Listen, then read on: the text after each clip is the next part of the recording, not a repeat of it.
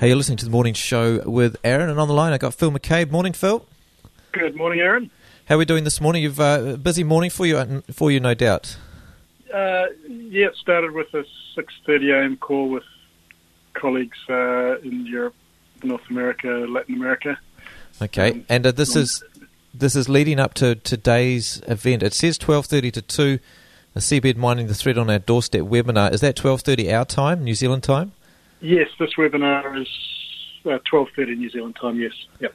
Okay, and what is it all about? um, today's webinar is um, is about basically the, the history of seabed mining uh, in Aotearoa, New Zealand.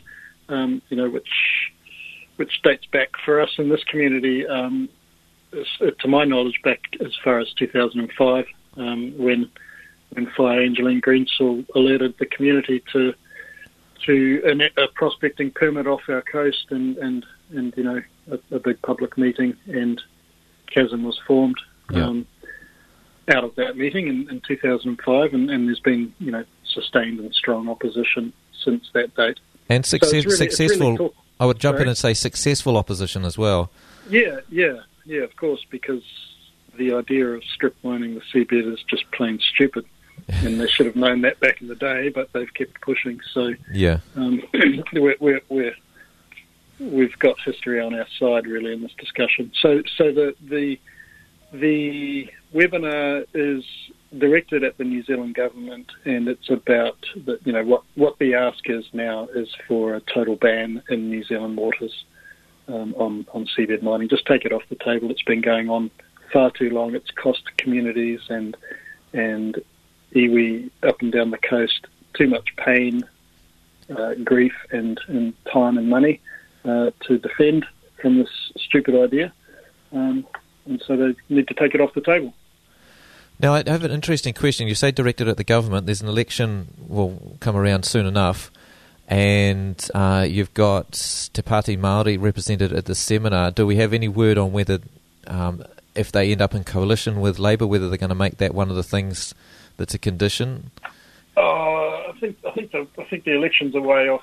It'd be next year, I think, wouldn't it? So yeah. Um, yeah, I think well, Te Pāti Māori, Debbie Ngarewa-Packer was the was the, the, the leader of Ngāti Ruanui, which was mana, had mana whenua over the actual mining site um, for the you know for the seabed mining proposal that we all contributed to fighting and stopping um, in South Taranaki. So Debbie is now the co-leader of Te Pāti Māori, and she's joining the webinar.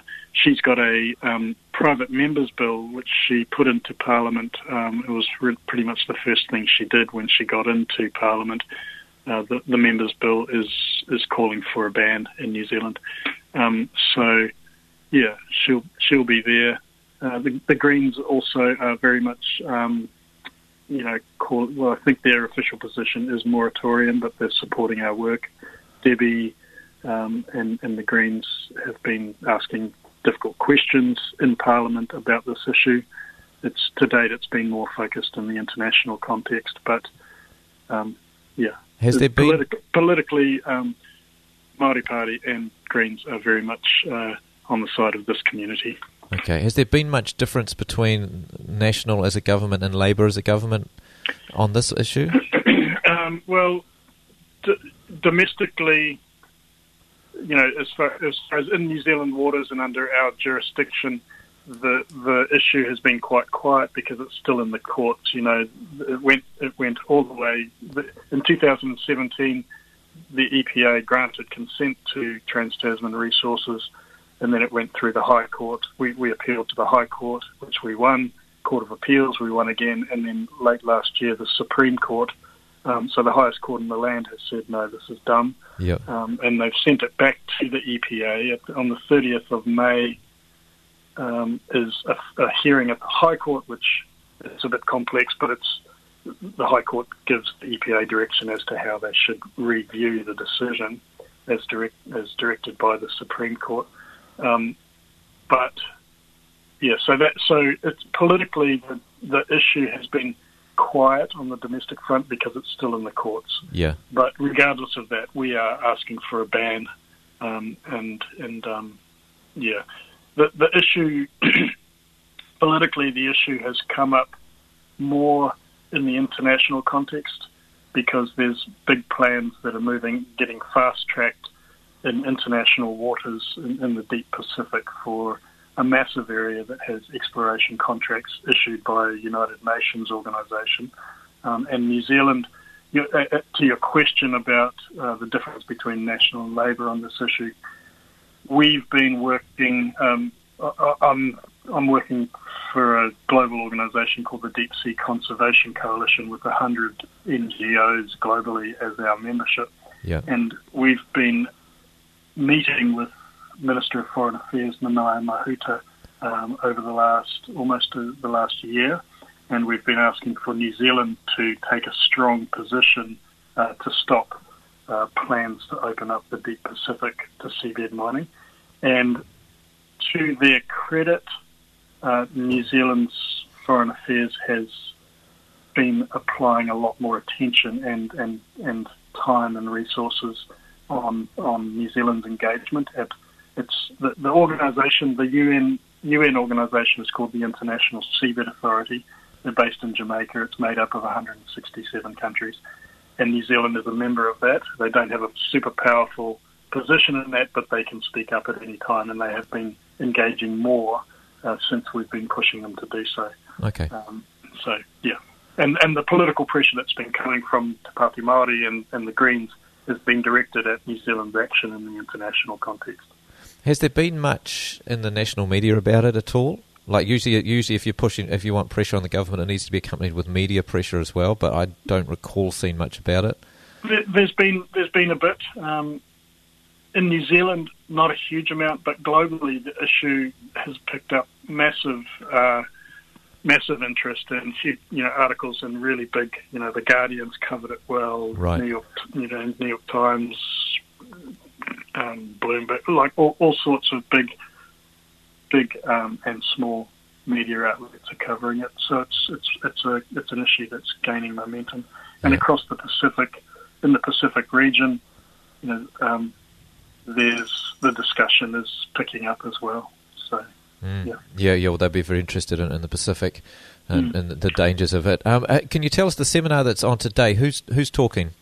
Um, so Debbie Ngarewa, it's, it's hosted by ECO, which is the Environmental Conservation Organisations of New Zealand, um, and uh, Debbie's there. Um, Cindy Baxter, who's the chair of KASM, um, based in Piha, is there. James Heater from Greenpeace Aotearoa, who's doing good work on this as well um, is there Duncan Currie, who is was KASM's lawyer through all of this and, and very much involved in the in the global campaign that I'm working with. Um, and then Scott MacIndoe is the founder of LegaSea, which is the big um, recreational fishing group in New Zealand, and then myself um, is there as well. Okay, and and what sort of things have been covered uh, basically, just a bit of bit of storytelling, I think, in, in a historical context, and then and then and then um, talking about what the government needs to do, which is which is ban it. Um, yeah. yeah. And is, is there a question of how to ban it, or is that actually quite simple?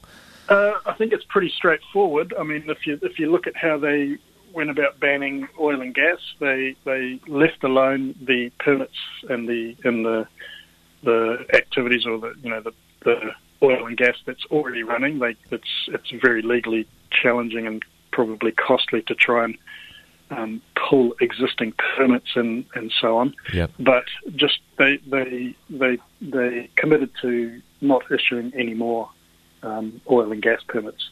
So that would be the same thing that we would ask in, in this context is is issue no more well, I, I, think so. This is my view. This is the practical yep. way that yep. they could do it without causing any pain or upset, because it, it, issue no more licenses, continue through the process for TTR, and, and, and let the EPA tell them they can't do it, and then and then basically try and pull those licenses as well, or certainly don't renew them, um, because they'll they will lapse after whatever period of time, because their exploration there's no um, no mining going on. It's just yeah. Yeah. Uh, just back to the TTR thing, folks. Trans Tasman Resources. If you don't know, they're our favourite um, corporate entity here in Yeah. here in Raglan. They, they keep wanting to dig up our sand, um, and they've been throwing good money after bad um, for a long time on this issue, and they still seem to be going. Why, why is that? After the Supreme Court has spoken, Um, I think, yeah, um, I think stubbornness. Um, the, the guy that's at the head of it is just a, he's a billionaire, um, ex ex uranium miner out of Australia. yeah, Um, he's he's an interesting character uh, in himself, and then I think there's a bit of you know I think there's a bit of Chinese pressure uh, that stands in behind him, and there's you know there's there's there's, there's stuff that lies along the shore that can be turned into money. Yeah, um, called iron ore, or it's called vanadium titanomagnetite. I, okay, Um, but it's um, so you know, and and if he can hold on, and then maybe there's a change of government in the next election, then maybe if National gets back in, maybe they'll change some laws and and make it more doable. I mean, we know that you know this the, the real ramp up of this. Uh, proposed activity, you know, the real promotion of seabed mining happened under, it first happened under Labor with the Foreshore and Seabed Act and the issuing of licenses, but then when in the early um, 2000 teens, like 2011, 12, the national government was touring the world saying, "We've got resources, come and get them." Yeah, And and um, you know they really pushed it, and and um, so that's a, that's a real risk.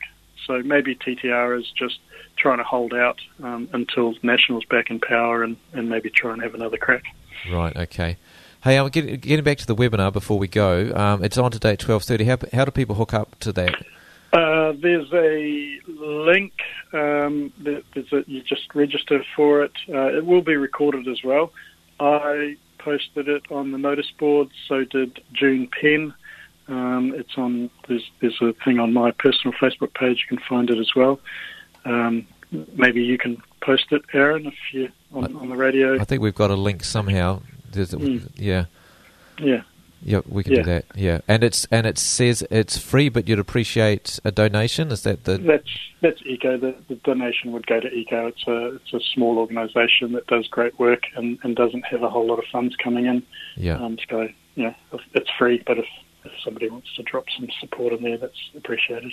yeah, yeah, for sure. Yeah, you guys are doing it's good work. All of these And then, and then just um, following that, we we plan to have another webinar in three weeks' time on the second of June. I think is penciled in at the moment on on the international context in the Pacific, and we'll have people I've been working with in the last couple of years from Pacific countries that are opposing seabed mining uh, talking there. yeah, And again, that's directed at New Zealand government, saying, look, the Pacific people don't want to support them yeah. and, and, and take a strong position.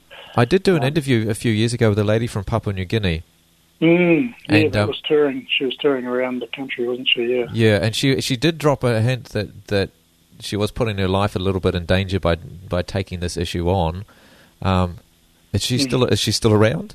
Um, I don't. She's she hasn't been somebody I've been working with. Um, I, I hope she's still around, if that's your question. But Yeah, um, but no, I think you know we we in New Zealand are so fortunate that we've got um, you know good, clean uh, processes for public participation in these Yeah. types of proposals. yeah, a lot of other countries are not as fortunate as us. You know, there's, there's corruption and there's just, um, you know, not we, they don't get the same sort of opportunities to, to speak and and you know have influence over processes. So the way that we have engaged in this over the years is is um, is good. And yeah.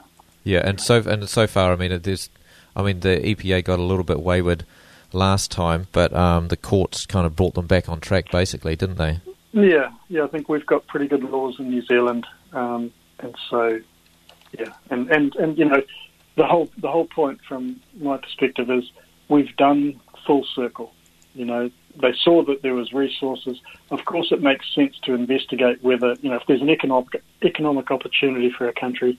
To me, I can understand that they wanted to investigate this and consider it and, and look at getting it underway. But as we did, as, as, as soon as they opened it, the opposition stood up, and the opposition is still there. Yeah. And, and through the process of scrutinising it very closely, it was really clearly identified that the activity can't be done without causing really serious impact on the environment, so it's not appropriate. Yeah. Now we need to act accordingly and just say, okay, this idea of strip mining in seabed is inappropriate, it's unacceptable. Let's pull it off the table and let's you know let's manage our oceans in a wise way. Yeah, yeah, yeah. Um, That's where we need yeah. to be. Yeah. Yeah. All right, Phil. Thanks for your time this morning, um, and good luck with the the seminar today. My pleasure. Thanks, Aaron. All Hope, hope we see some folks joining. Yes, Yes. for sure. Yeah. See you, Phil. Thanks. All right, folks. Yes, Phil McCabe there, former chair of uh, Kiwis Against Seabed Mining, and now involved with wait, let me Deep Sea Conservation Coalition. Yeah. So that's at twelve thirty. Links all around on Facebook. I'll, make, I'll get Marky to make sure that we've got it on ours as well. I know we did put a post about what was happening on the morning show today, so uh, there's a bit of a hint there anyway.